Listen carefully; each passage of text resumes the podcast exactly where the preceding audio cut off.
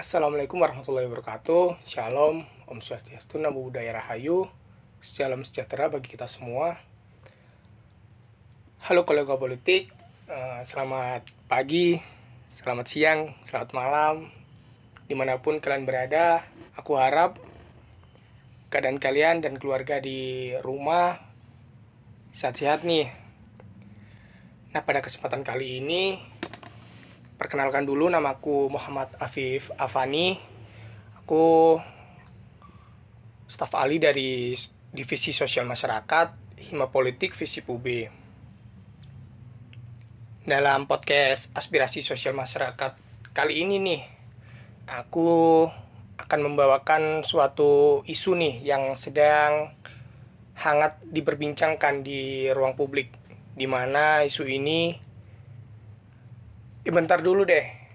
Apa kalian tahu nih isu-isu yang sedang hangat nih yang di ruang publik? Ya udah deh aku spill kali ini ya. Kali ini nih aku akan membahas ter- terkait dengan polemik faba. Nah faba ini akhir-akhir ini kenapa nih menjadi polemik? Karena faba ini eh, berawal dari pernyataan Presiden Joko Widodo yang mengeluarkan faba dari kategori limbah B3. Nah, ini nih jadi perdebatan nih yang emang sangat heboh nih di berbagai kalangan nih, baik dari kalangan masyarakat, dari kalangan pemerintah atau dari ya pemerhati lingkungan lah. Nah, kali ini dalam podcast aspirasi sosial masyarakat ini aku gak sendirian loh aku ditemani dengan salah satu narasumber nih. Coba tebak siapa nih narasumbernya nih? Siapa ya? ya udah deh aku kasih tahu deh. Nah di sini aku ditemani dengan Mas Satria namanya. Dia nih salah satu mahasiswa program studi sosiologi tahun 2018 halo Mas Satria. Gimana nih Halo Afif, apa kabar? Alhamdulillah baik gimana nih kabarnya Mas Satria nih Alhamdulillah baik juga dan bersyukur pada kesempatan kali ini kita bisa eh, apa ya kita bisa ngobrol gitu ya sama teman-teman atau kolega politik. Sebelumnya aku mau izin karena aku juga eh, apa ya eh, dari sosiologi dan datang sini diundang untuk apa bicara atau kita membahas bareng soal faba ini suatu kehormatan dan terima kasih untuk kesempatan yang eh, berbahagia ini.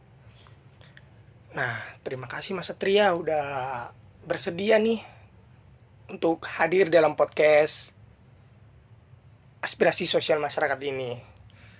Nah, Mas Satria nih, aku mau tanya nih terkait dengan Faba ini yang emang aku sendiri juga mengikuti nih dari isu ini. Nah, apa sih Faba itu dari pandangan Mas Satria dan apa sih limbah B3 itu? Oke, sebenarnya eh, untuk bicara soal polemik yang hari ini kita sama-sama tahu ya di ruang publik, kemudian baik di media sosial maupun di pemberitaan, dan bahkan udah mengundang berbagai macam pro kontra gitu di di di di di lapisan masyarakat gitu men- menyoal tentang polemik eh, mempertanyakan kenapa kok faba bisa dikeluarkan dari salah satu kategori limbah B3 gitu. Nah, yang penting memang benar. Pertama kita harus tahu dulu deh secara definitif uh, atau secara definisi apa yang dimaksud dengan faba dan kemudian apa yang disebut dengan limbah B3. Secara sederhana gini. uh, kita tuh bisa memaknai atau faba itu sendiri ya. Kalau pakai kepanjangannya itu kan flash eh, fly ash and bottom ash gitu atau singkat sebagai faba. Dia itu merupakan suatu limbah hasil industri pembakaran batu bara. Jadi uh, faba ini tuh merupakan salah satu uh, kategori atau kelompok sebelumnya di di regulasi sebelumnya itu masuk dalam kategori limbah B3 yang di dalamnya tentu dia memiliki kandungan uh, apa namanya uh, kandungan-kandungan yang sifat toksinitas terhadap lingkungan. Nah, dan apa uh, kemudian kalau B3 itu sendiri ya limbah atau bahan berbahaya dan beracun gitu. Jadi dia ini merupakan secara umum apa kategori hasil hasil hasil dari produk industri yang sifatnya berbahaya dan beracun. Itu sesuai dengan peraturan pemerintah nomor 101 tahun 2014 tentang pengelolaan limbah bahan berbahaya dan beracun. Jadi itu sih yang disebut dengan faba dan uh, apa yang disebut dengan limbah B3 itu sendiri. Nah, gitu kalau nggak politik. Mana udah tahu kan definisi dari faba dan limbah B3 itu sendiri. Nah, untuk yang selanjutnya nih, uh, aku emang sedang berpikir nih mengapa sih wacana dari faba ini dikeluarkan dari limbah B3 ini kenapa hal ini bisa terjadi gitu loh Hmm. dan menjadi suatu perdebatan di ruang publik itu Ya, ya, gimana bener. nih Mas Satria Ya bener bener banget itu penting ya soalnya uh, kalau kalau sepengetahuanku dan seperti yang kita tahu juga bahwa sebenarnya wacana atau rencana untuk mengeluarkannya faba dari salah satu kategori limbah B3 ini kan adalah saran atau apa namanya rekomendasi dari KPK. KPK merekomendasikan untuk mengeluarkan faba dari limbah B3 karena dalam hemat mereka ini merupakan uh, di dalam pengelolaan di dalam pengelolaan uh, faba atau misalnya hasil industri ini banyak terjadi penyelewengan atau tindakan koruptif. Kemudian mereka percaya mungkin dari sisi KPK jika kita mengeluarkan apa namanya faba ini dari kategori limbah B3 kemudian itu akan lebih memberikan peluang uh, bagi pemerintah untuk apa namanya untuk mengatur uh, dan tidak ada lagi memotong kesempatan bagi mafia-mafia migas untuk melakukan uh, tindakan pidana koruptif di sini dan kemudian juga mereka percaya bahwa faba itu sendiri nanti bisa dimanfaatkan pak lebih baik gitu atau untuk untuk hal-hal lain. Nah jadi kalau kalau kalau misalnya kita uh, nilai atau kita apa namanya analisis itulah yang menjadi klaim atau uh, anggapan pemerintah kenapa kemudian faba ini keluar. Nah kemudian timbulkan pertanyaan sebenarnya apakah eh, sebenarnya selain selain itu sih latar belakang dari kebijakan ini juga ini merupakan turunan kelanjutan dari undang-undang yang kita tahu undang-undang omnibus law Iya. yang kemarin itu telah disahkan oleh pemerintah dan salah satu poinnya adalah uh, kemudahan dalam melakukan uh, pengelolaan apa namanya uh, atau klaimnya bagi sebagian orang-orang menilai bahwa kemudian uh, di omnibus law di, dianggap dinilai uh, meringankan atau melonggarkan analisis terhadap dampak lingkungan atau atau perhitungan pertimbangan-pertimbangan dalam proses pembangunan yang melibatkan lingkungan itu di- dikurangi. Nah, hal itu terbukti kita lihat dari wacana bahkan bukan wacana lagi ya kalau uh, BTW ini udah jadi satu kebijakan baru dari pemerintah di undang-undang yang terbaru bahwa kemudian B3 eh maksud saya Faba itu udah nggak lagi sebagai B3 ya jadi itu latar belakang kemudian kenapa wacana atau kebijakan ini keluar. Sebenarnya yang paling penting di sini yang salah satu hal yang penting untuk kita pertanyakan adalah uh, mengapa kemudian ini keluar gitu. Dan apa pertimbangan pemerintah? Seperti yang kita katakan tadi beberapa hal tadi. Kalau menurutku dari beberapa media yang aku baca pemerintah merasa eh, menilai bahwa di beberapa negara katanya kan udah ada tuh yang menerapkan hmm, eh, bahkan menerapkan faba itu bukan lagi sebagai limbah beracun atau bukan lagi sebagai B3 nah eh, jadi kenapa nggak kita nggak menggunakan apa namanya kebijakan yang sama gitu. Tapi ntar dulu gitu loh. Kenapa? Karena menurutku kita perlu pertanyakan. Kalau misalnya pemerintah pengen kayak gitu kita tanyakan dulu pemerintah dan pemerintah mampukah menjamin misalnya bagaimana dengan pengelolaan yang ada di negara-negara yang menjadi contoh pemerintah tersebut dengan yang ada di Indonesia.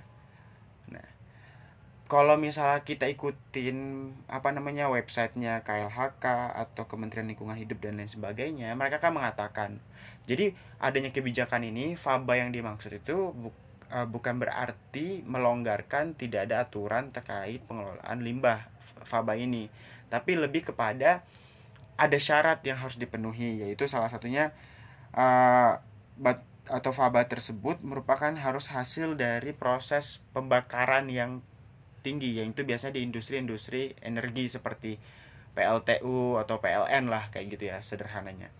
Nah, jadi kalau misal dari sana fabanya baru bisa dimanfaatkan untuk kegiatan uh, pembangunan lainnya, misalnya untuk kebutuhan industri seperti membangun rumah dan lain-lain alat-alat uh, kebutuhan itulah bahan-bahan itu.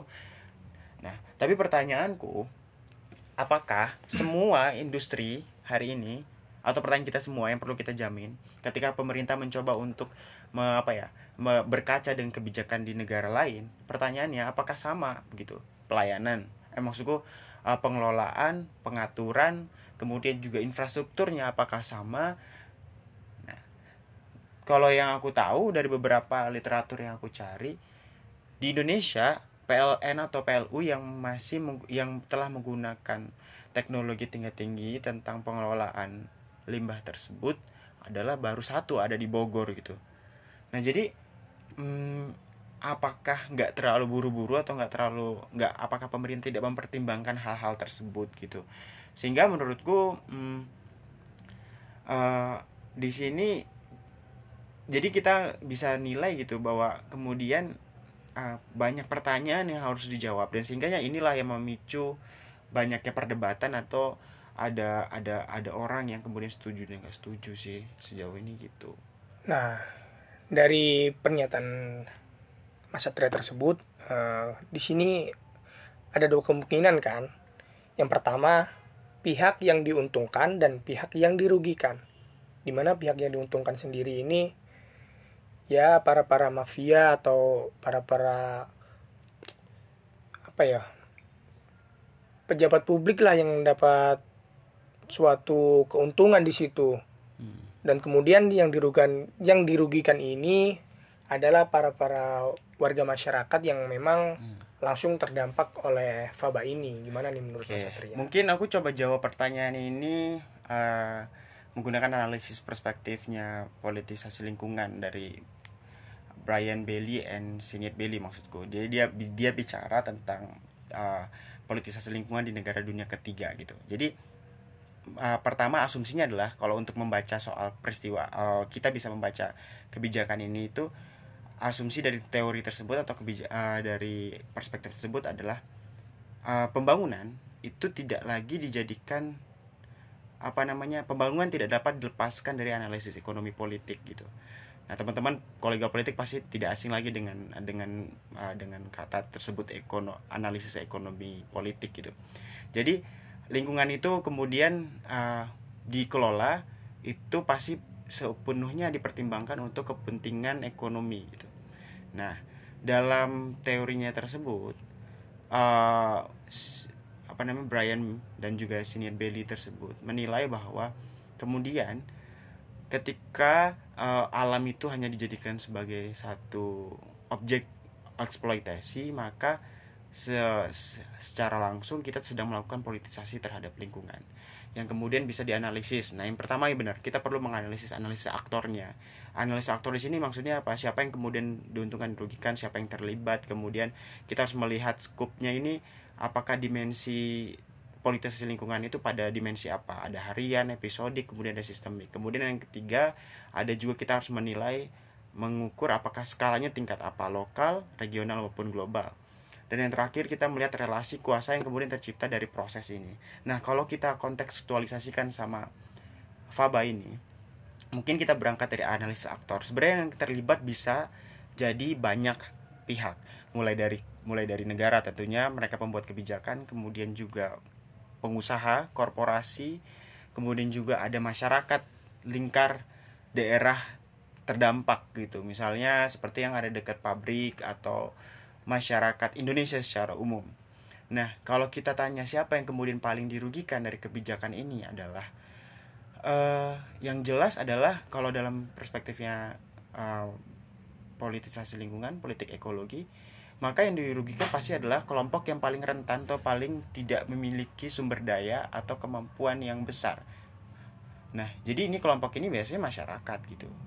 Ya biasanya masyarakat yang ada di lingkar uh, lokasi terdampak dampaknya apa aja? Bisa multidimensi bisa bisa mulai dari pemiskinan mulai dari apa namanya kesehatan yang kemudian terganggu kemudian apa namanya banyak faktor lain gitu. Apalagi beberapa kajian di dalam konteks pandemi ya adanya polutan yang disebabkan dari dari apa namanya dari faba tersebut itu bisa mempercepat tingkat uh, vitality atau kematian gitu dari dari dari ini dan beberapa kita pernah mengikuti mungkin kayak yang di catatan dokumenter yang di yang dibuatkan film oleh Watchdog misalnya di beberapa lokasi yang dekat dengan proses industri itu dalam 10 tahun 100 tahun bahkan beberapa tahun tinggal di sana mereka udah ada yang punya penyakit apa namanya uh, pernafasan gitu. Nah jadi kalau misalnya dikatakan siapa yang paling dirugikan? Ya itu mereka. Dan yang paling diuntungkan siapa? Ya yang jelas uh, mereka yang dalam hal ini siapa sih yang diuntungkan? Ayo kita analisis. Misalnya Faba tidak lagi memiliki tidak lagi sebagai B3 artinya bisa jadi tidak ada kewajiban bagi industri atau korporasi untuk mengelola apa namanya itu faba tersebut agar bisa dijadikan limbah gitu. Satu itu. Kemudian apakah ini juga uh, sekarang kita analisis atau kita pertanyakan apakah ini akan menguntungkan dari sisi pemerintah karena nanti akan pengelolaan jauh lebih baik? Belum tentu karena justru menurutku ada satu kesalahpahaman bahwa pemerintah ingin menyelesaikan permasalahan korupsi di di di, di ranah migas tapi menyelesaikannya itu masalahnya apa diselesaikan dengan cara apa? Itu satu hal yang nggak nyambung gitu kan. Masalahnya kalau misalnya kita adanya pengelolaan yang kurang baik artinya kita perbaiki pengelolaannya. Itu bukan malah uh, kita menganggap ini bukan menjadi masalah dengan cara ya udah fabanya kita keluarin aja jadi bukan B3 gitu. Itu kan bukan menyelesaikan masalah mas bro gitu kan. Jadi uh, itu. Kemudian siapa lagi yang kemudian diuntungkan ya? Uh, aku kira uh, itu tadi ya. Yang paling sentral katakanlah dua kelas tadi gitu. yang paling rugikan ya jelas masyarakat kita kelanjutan generasi yang akan datang karena apa implikasinya? Kita bicara implikasi atau dampak jangka panjang kemudian jika kebijakan ini terjadi dan tidak adanya ada per, tidak adanya upaya untuk mempertimbangkan kembali. Yang jelas, sebelum adanya kebijakan ini pun belum sebelum ada kelonggaran terhadap bagaimana sih manusia atau orang-orang yang eksploitasi lingkungan itu sekarang kan longgar. Sebelum ada kebijakan ini, kita telah melakukan eksploitasi besar-besaran. Bagaimana kemudian ketika kebijakan ini telah ada gitu. Jadi aku percaya bahwa mungkin akan semakin besar, akan semakin banyak uh, apa namanya eksploitasi besar lagi di di setiap ranah gitu. Karena mau nggak mau ya regulasi itu kan yang mengatur dan dia akan menstimulus atau membatasi setiap orang gitu. Nah, oke. Okay. Seru banget nih pesannya dari Mas Satria. Yang aku tangkap di sini uh, pemerintah nih seolah-olah nih ya dalam perspektif seorang Afif nih yang bukan siapa-siapa tentunya. Nah, di sini pemerintah seolah-olah melegalkan apa yang dahulunya ini uh, tindakannya ilegal, misal dari korupsi. Nah, ini seolah-olah pemerintah nih melegalkan dalam tanda kutip korupsi itu sendiri. Dan uh, istilahnya ini Eh, demi keuntungan atau demi pertumbuhan ekonomi atau kenaikan ekonomi pemerintah menggadaikan kelestarian dari lingkungan keselamatan hidup dari warga masyarakatnya gitu. Nah di sini uh, yang menjadi permasalahan selanjutnya adalah bagaimana nih mekanisme untuk bisa menjawab dari adanya uh, faba ini gitu Oke, mungkin aku tangkapnya lebih kayak apa sih what next setelah ini yang nah, bisa itu. kita lakukan gitu atau yang bisa dilakukan oleh berbagai pihak uh, menanggapi faba yang udah dijadikan ini gitu. Ya ini sebenarnya bereflektif pertanyaan dan aku nggak bisa menjawab uh, bagaimana harus dilakukan. Yang jelas kalau secara ranah-ranah uh, normatif atau procedural formilnya ya kita bisa menempuh jalur uh, judicial review atau mungkin jalur-jalur lainnya yang mungkin aku nggak begitu uh, bisa menjawab komprehensif. Yang jelas dari sisi itu selain itu kita bisa melakukan dari ranah kemahasiswaan misalnya atau gerakan yang bisa dilakukan mahasiswa adalah melakukan mengkampanyekan tentang pentingnya ini untuk diperhatikan lagi dan dipertimbangkan kembali dan membangun awareness atau kesadaran bagi teman-teman kita gitu. Karena uh, penting sih menurutku kalau misalnya justru gerakan atau upaya-upaya yang dilakukan oleh orang-orang harusnya itu gak harus ujuk-ujuk turun ke jalan langsung tapi gimana caranya melakukan upaya-upaya yang sifatnya apa namanya bisa dikatakan soft tapi juga mempengaruhi secara interaksi atau secara kebijakan orang-orang ah, secara keseharian orang-orang gitu. Jadi eh, apa namanya itu tadi dan apalagi ya kira-kira yang bisa lakukan ya harusnya sih aku yakin eh, banyak orang-orang yang masih sadar dan tahu dampak buruk dari ini. Dan setidaknya aku uh, me meminta lah orang-orang tersebut dalam hal ini pemangku kebijakan ya untuk mempertimbangkan lagi gitu.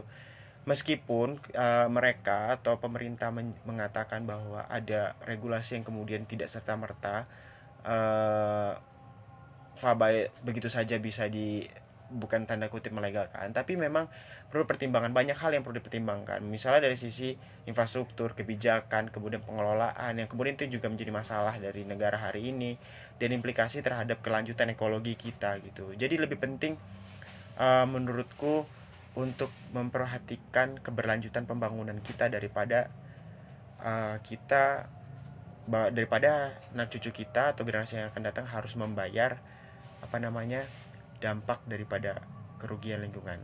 Contohnya deh, bagaimana ke ekologi atau pembangunan yang over exploitation tersebut telah berdampak terhadap kita secara sosial, ekonomi, politik. Ya pandemi Covid gitu.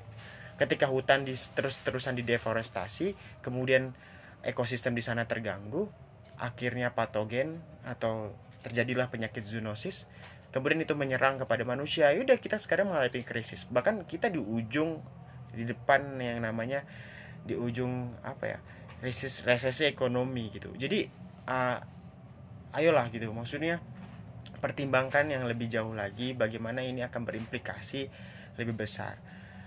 Gitu sih. Jadi uh, dari aku itu sih Viv. Gimana kira-kira? Hmm, menarik sekali nih penjelasan dari Mas Satria terkait dengan uh, mekanisme yang akan uh, kita temui nih di kemudian hari. Gimana yang aku tangkap nih uh, peran sentral dari mahasiswa itu sendiri sebagai suatu apa ya bisa dikatakan penyambung lidah rakyat lah gitu. Di mana memang ya kita tahulah mahasiswa ini uh, harusnya itu juga aware terhadap isu-isu sosial terkait faba ini mungkin. Dan terus uh, pemerintah juga harus terbuka dong dengan uh, berbagai macam kritikan kan? Di sini kan juga Presiden Jokowi juga pernah menyatakan suatu pernyataan di mana beliau uh, menginginkan untuk uh, kritikan terhadap pemerintah gitu. Jadi uh, yang aku pertanyakan apakah nanti uh, pemerintah ini akan membuka ruang bagi uh, apa ya istilahnya uh, untuk berdialek lah dengan para para warga masyarakat atau para mahasiswa atau pemerhati lingkungan gitu yang memang mereka uh, dengan keberlangsungan hidup dan ekosistem gitu. Uh, kesimpulannya di sini uh, aku akan serahkan nih kepada Mas Satria nih gimana Aduh. nih ada sepatah dua kata nih maksudnya menyimpulkan kamu nggak apa-apa nanti tapi aku lebih kayak mungkin ini udah akhir ya jadi aku okay, kasih okay closing statement atau pernyataan akhir lah mungkin ya. Pertama uh, mungkin podcast ini atau untuk membicarakan soal faba uh, mungkin nggak akan begitu holistik bisa kita terjelasin atau yang udah kita jelasin tadi obrolan tadi. Aku harap teman-teman masih bisa kolega politik bisa cari tahu referensi lainnya gitu. Yang jelas uh, ini kita bercerita tentang itu. Tapi gini aku mau bilang bahwa akhirnya um, apa ya uh, ini bukan cuma sekali gitu yang akan kita hadapi. Kebijakan yang jelas-jelas tidak berpihak kepada kelompok atau mereka yang mestinya diperjuangkan. Kelompok rentan kelanjutan ekonomi pembangunan yang ramah lingkungan. Itu akan semakin kita hadapi ke depannya dengan telah diberlang telah diberlakukan omnibus law.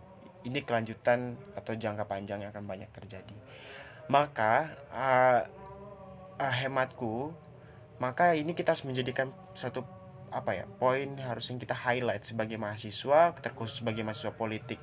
Bagaimana kemudian negara ini telah over power atau kita bisa katakan udah sangat nggak lagi me, walaupun katakanlah pemerintah harus membuka ruang dan lain sebagainya itu tidak menjadi urgensi gitu. Karena pada akhirnya mereka dengan semena-menanya bisa aja tetap menerapkannya.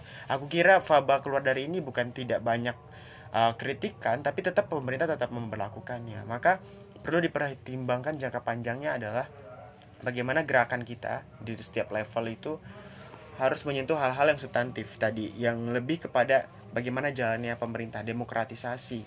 Kemudian juga uh, kelanjutan pembangunan yang berbasis pada ekologi dan hal-hal lainnya. Dan ini menurutku menjadi kerja-kerja kolektif yang harus dijadi perhatikan.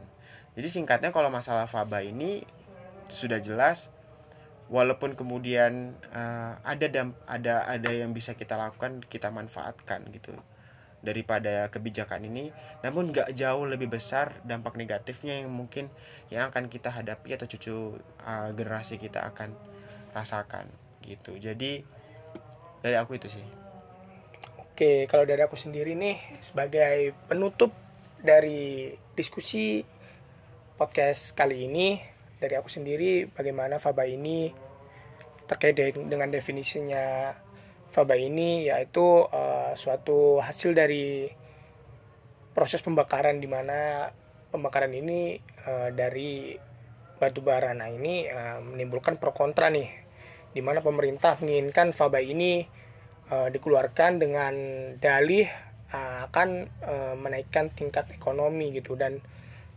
dengan dalih menyempitkan ruang gerak dari para para koruptor-koruptor yang memang menyalahgunakan dari pengelolaan faba ini. Nah dari hal tersebut kontra yang dari pihak masyarakat sendiri yang langsung berdampak atau langsung terdampak dari faba ini di mana kesehatan mereka juga terancam, keselamatan hidupnya juga terancam, terus mata pencahari, pencaharian dari para para nelayan kan karena memang PLTU ini uh, berada di pesisir gitu.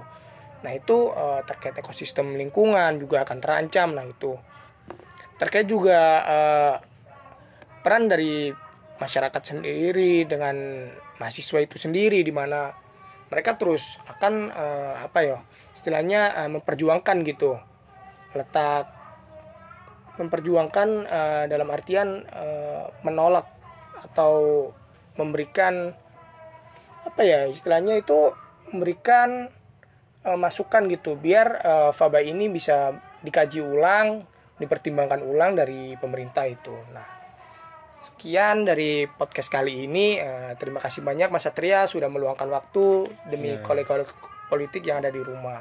Makasih juga dan mohon maaf bila ada salah-salah kata dan uh, banyak kekurangannya karena waktunya sangat singkat sekali. Semoga adalah hal yang bisa kita pertukarkan di sini. Nah, gitu kolega politik. Menarik bukan pembahasan kita dalam podcast aspirasi sosial masyarakat kali ini. Nah, tentunya jangan lupa untuk uh, mendengarkan atau uh, menunggu nih dari podcast selanjutnya gitu. Nah, sekian dari aku. Uh, mohon maaf bila ada salah kata. Uh, sampai jumpa kolega politik.